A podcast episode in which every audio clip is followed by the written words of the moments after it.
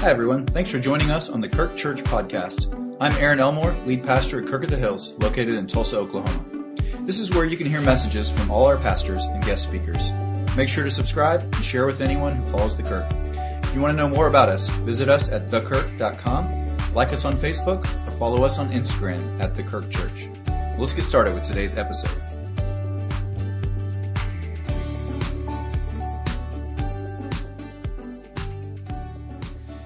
So there's a proverbial saying those who do not know history are destined to repeat it. Edmund Burke is uh, credited with it, but it's so general and so proverbial. Many people have said similar things. But those who don't know history are destined to make the same mistakes over and over again. I think this idea lies at the heart of Jude's message for the church.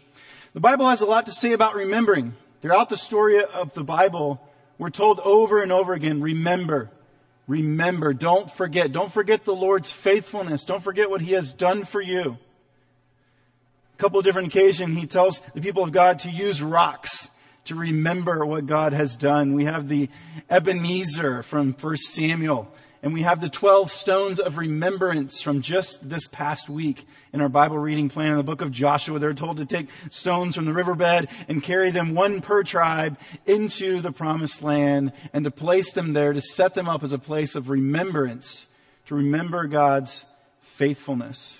We're told to remember the goodness of God because we forget, but we're also told to remember our mistakes, to learn from those who have gone before us so that we don't repeat the same mistakes.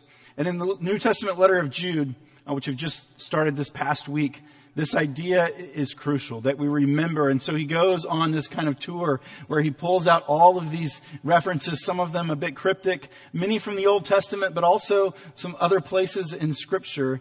And what Jude does in this short book is 25 verses, 461 words in the original language, and he basically squeezes seven three point sermons in 25 verses.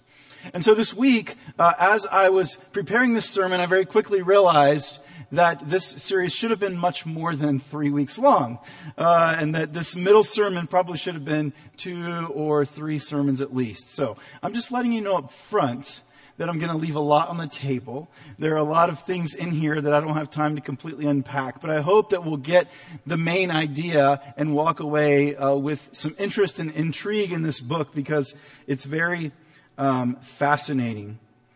And so Jude uh, is short for Judah or Judas. I want to just reorient us quickly. Many of you were out this past week because of spring break and other things.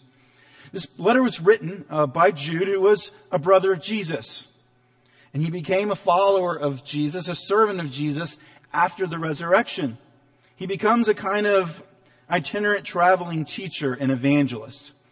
And he says at the beginning of the letter that he had planned to write a very encouraging message, a general word of encouragement to the church, explaining to them the truths of the gospel. And yet he has heard that there is a problem that has, that has come about in this church or this group of churches that he's writing to that he doesn't tell us who they are. But he's learned that there are false teachers who have infiltrated their church. They're within the church. They've worked themselves into positions of authority and influence, and they're now teaching a gospel that is a false gospel, and therefore it's not a gospel at all. It's not good news. And it's taking the church away from their core and the message of the gospel of Jesus Christ and his life and his ministry, his death and his resurrection. And so he's warning them not to follow the ways of these teachers. And in, a a wild sort of roller coaster way. That's what he's doing here in the middle part of this letter is he's making a case, a very detailed case against these teachers. And he's saying, here's what their lives look like. Here's where their path is headed and don't go down it. Don't have anything to do with what they're leading you towards. And so in verse 4, he says, certain individuals whose condemnation was written about long ago, they've secretly slipped among you. They're ungodly people they pervert the grace of our God into a license for immorality and deny Jesus Christ, our only sovereign and Lord. And we're reminded of the teachings of Jesus in Matthew 7. It says, Watch out for false prophets. They come to you in sheep's clothing, but inwardly they are ferocious wolves, and by their fruit you will recognize them. And that's what Jude does. He doesn't focus on the details of their doctrine and their teaching, although he alludes to it. His main focus is on their character and their lifestyle. And he says, therefore, by their fruit, you recognize, you should recognize that they are false teachers through the way they live their life and their attitudes and their behaviors. He focuses on two sins in particular, that of sexual immorality and the allure of money or power influence. These are two of the great perennial sins that humans struggle with. And so we'll comment on them briefly this morning. So this letter quotes generously from the Old Testament and other uh, sources as well that would have been familiar to his audience. We believe that his audience was primarily Jewish Christians.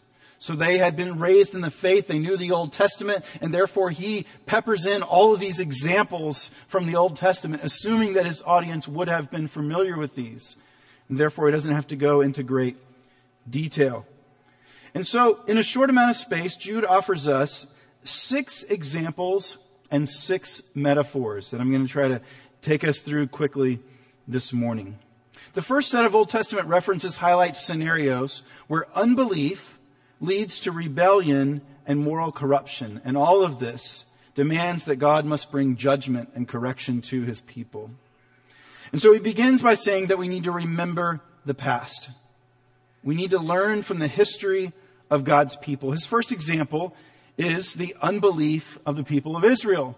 When they're released from bondage and God takes them out, we, they begin to, you know, complain and grumble, and ultimately they turn to idolatry and they turn away from belief in God. And unbelief is at the heart, really, of all of our sin, in one way or another. Unbelief led an entire generation of God's people to miss the promised land, to miss God's best. And we should also today not doubt the power of God and miss God's best for us. We need to remember the danger of unbelief.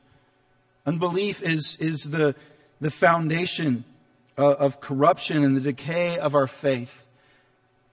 And in many ways, it's the way people approach the Bible.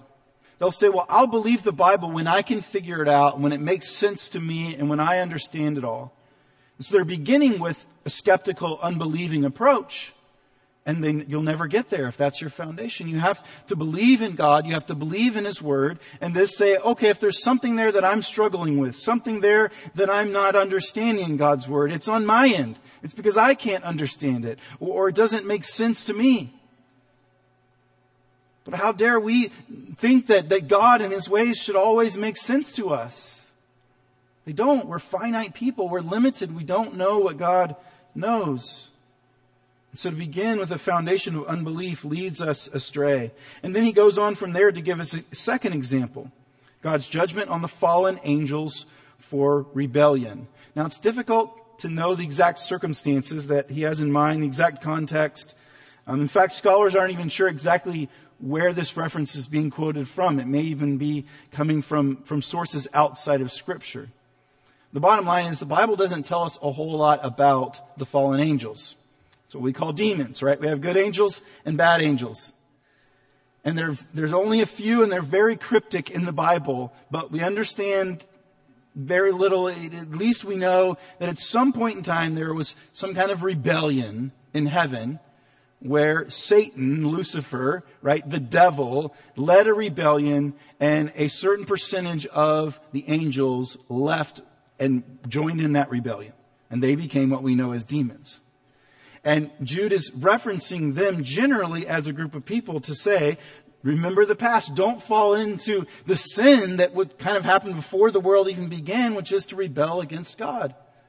Unbelief, right? It's based on unbelief. Not trusting in God. Don't be like these demons who turned away in unbelief.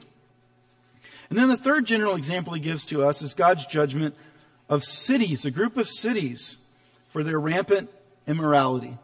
And by some counts, this part of the narrative is referenced 20 times in the Bible. The story of Sodom and Gomorrah becomes a very kind of quintessential example of, of a group of people receiving the judgment of God because of their immorality. Now at the center of that was their sexual immorality, but that wasn't the only corrupt part of their city. The city was known as a place of great arrogance. They were known for um, not taking care of the poor. It was a place of injustice. And so sexual sin was at was at the heart of it, and the way the narrative is told, it was central to their sin and rebellion against God, but it wasn't singled out as the only sin. And so I think today um, we can single out sexual immorality or particular versions of it to make them worse as worse sins. No, it's sin, and we're clear on that. But, but all sin is sin and, and takes us away from God. But Jude, in making this reference, he is clear that, that his letter lines up with the rest of the New Testament sexual ethic. That is, that sexual activity outside of covenant marriage between one man and one woman is defined by Scripture as sin.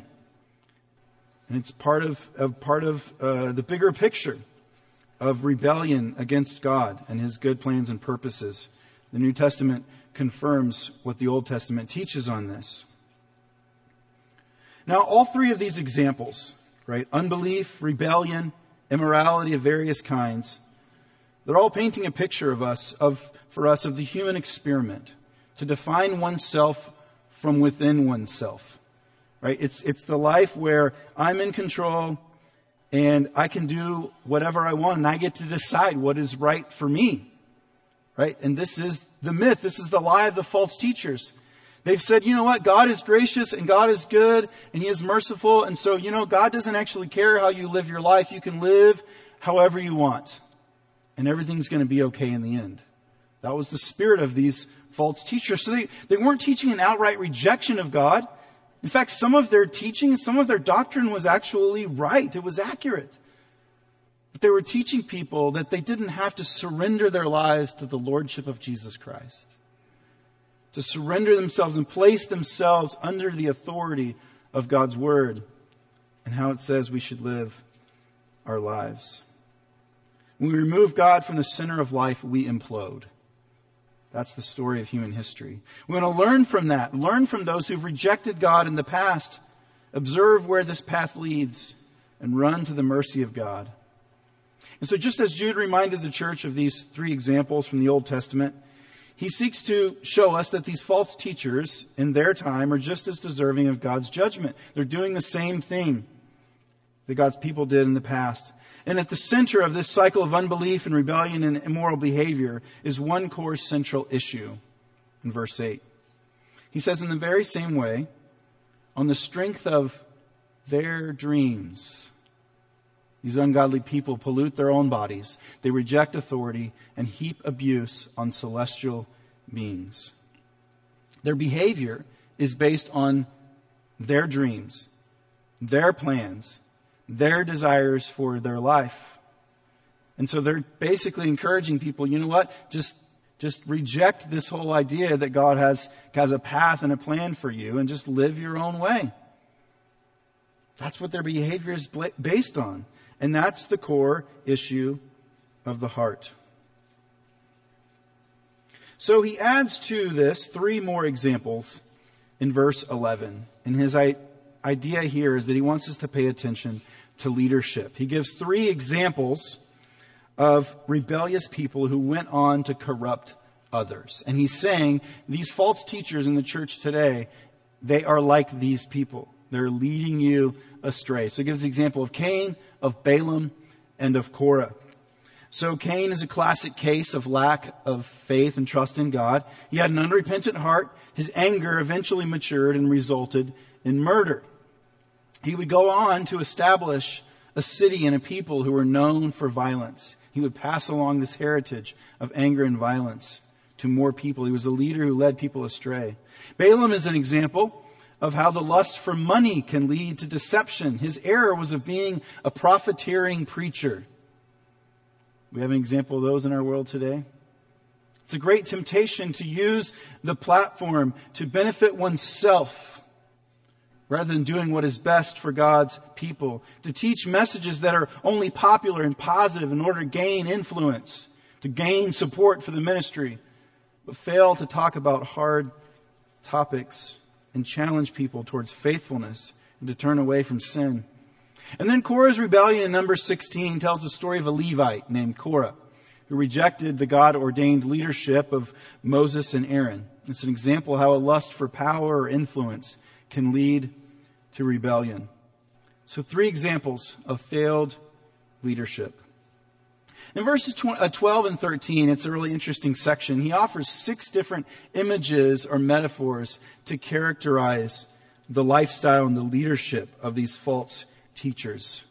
First, he says they're like hidden reefs, or like a, like an underwater iceberg would be the similar idea. And that when you run across them, the whole of the ship or like the foundation of your life can become damaged and you may not even realize it, can result in a slow leak, but eventually cause you to become shipwrecked. He says these leaders are like hidden reefs. You can't see them, but they're there under the water and they present to you a danger to your lives. He says they're like selfish shepherds, almost certainly a reference to Ezekiel 34, where God pronounces judgment on the shepherds of Israel, their spiritual leaders. He says, Woe to you who only take care of yourselves. Should you shepherds not take care of the flock? Again, we can think of modern day examples of those in leadership who have led their flock astray because of their selfish behavior and attitudes. He says they're like rainless clouds. A cloud that doesn't deliver what it's supposed to. Rain for the land doesn't bring the nourishment.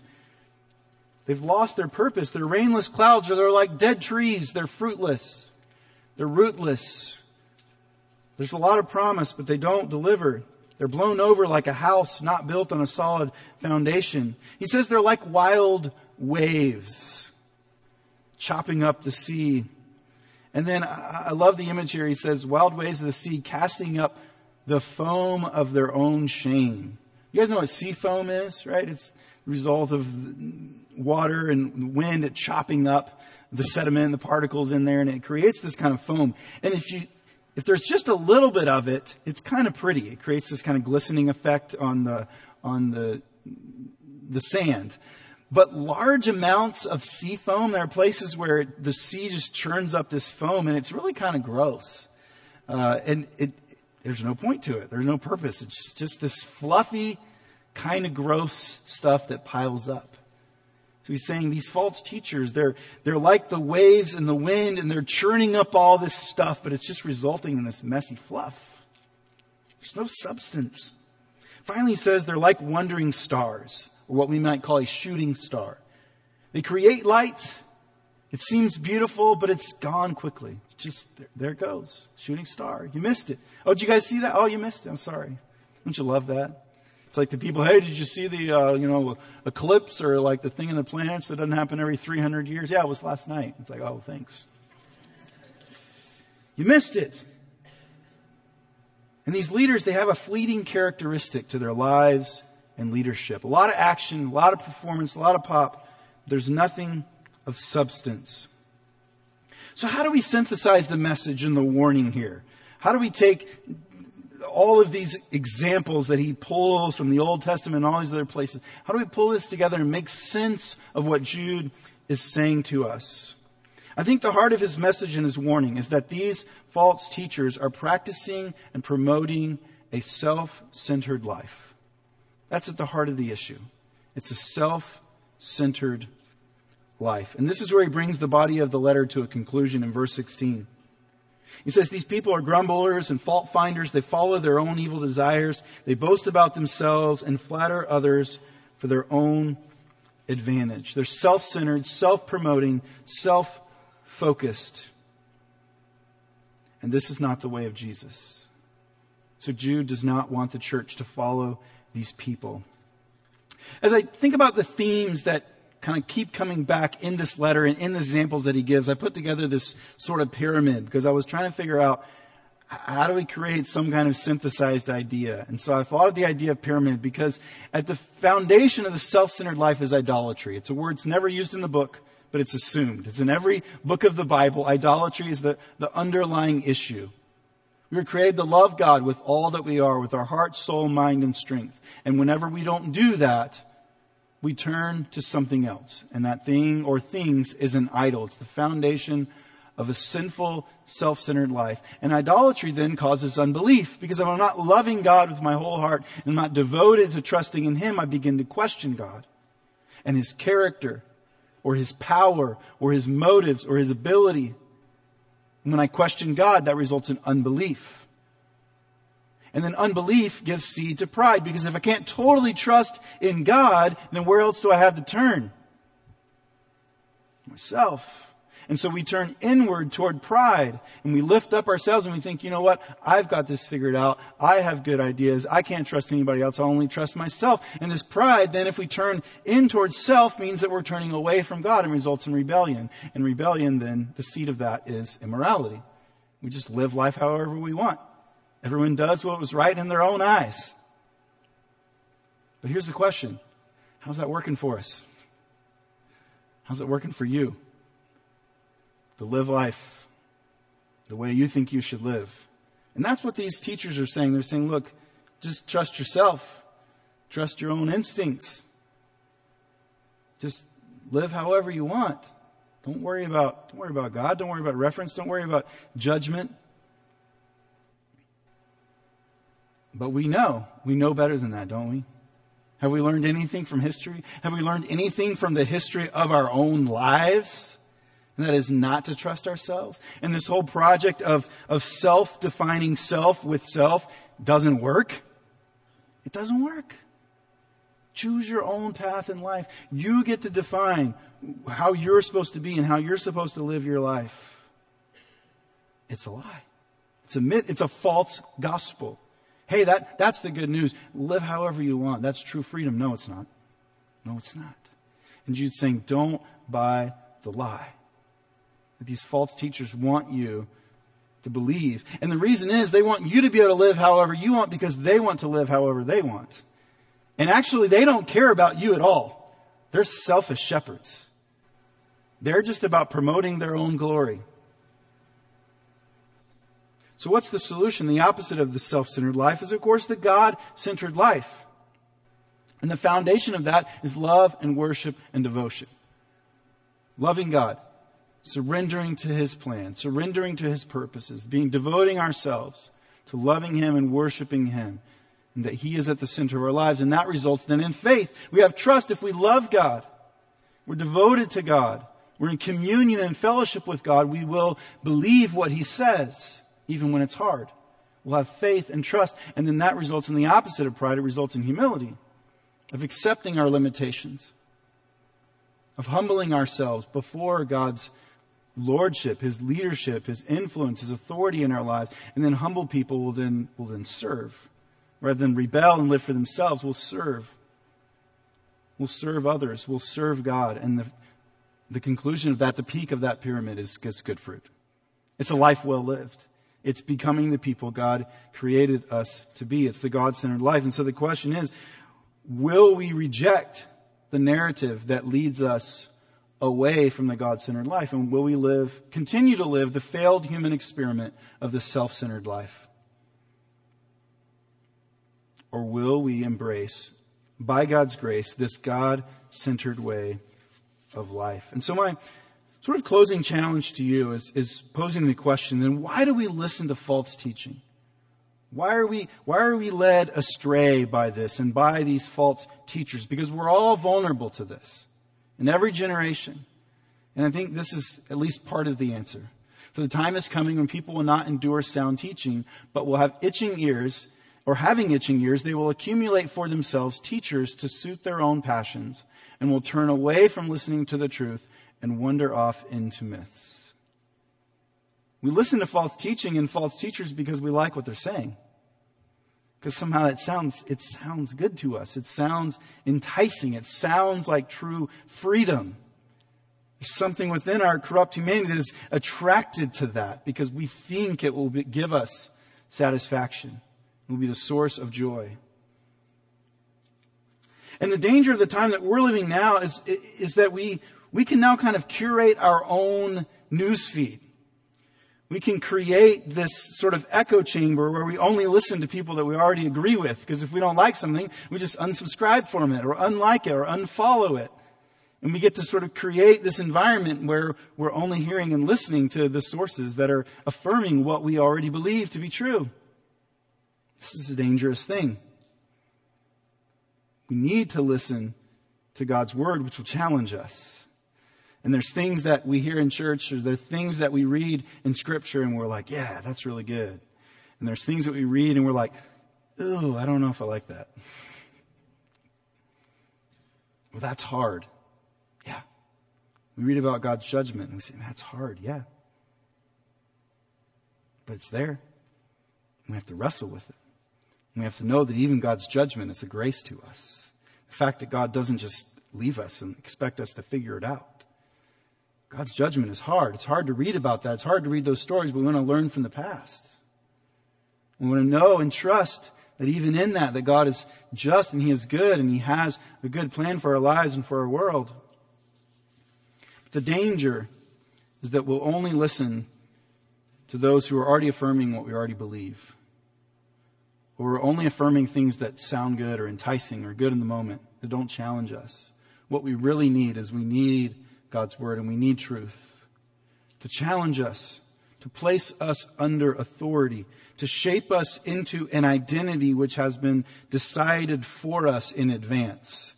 And that identity is that we're created to be people who are transformed in the image and likeness of Jesus Christ. It is actually a grace and a gift to us that we don't create our own identity or path in this world. It is given to us. And we're told to submit to that and to live into that. And that takes humility and it takes grace, but that's the project that we want to do together. We want to become those kinds of people. And so the warning of Jude is not to turn to the left or to the right, not to be lured away, but to keep coming back to God's word and allow us to refine us and to shape us, to know our own history, to know the history of God's people, so that we can learn from those mistakes and we can become transformed people who are more like Jesus. We pray with me. Father, we thank you for your word and we thank you for its authority in our lives. We also admit that it challenges us. There are parts we don't understand. There's parts that we wish were not in there. There are many parts that we struggle with. But God, we want to believe, we want to have faith, and we want to trust in you, and we want your word to refine us, not just to affirm what we're already doing. We want to become new people. Because when we're honest with ourselves and with others, we acknowledge we're not the people that we want to be yet. So we thank you for the trajectory of growth and of change and of transformation. God, would you help us to joyfully embrace that change, to become your people, so that we can embrace your true gospel and we can share that with everyone around us. Father, we love you and we give you praise. In Jesus' name, amen.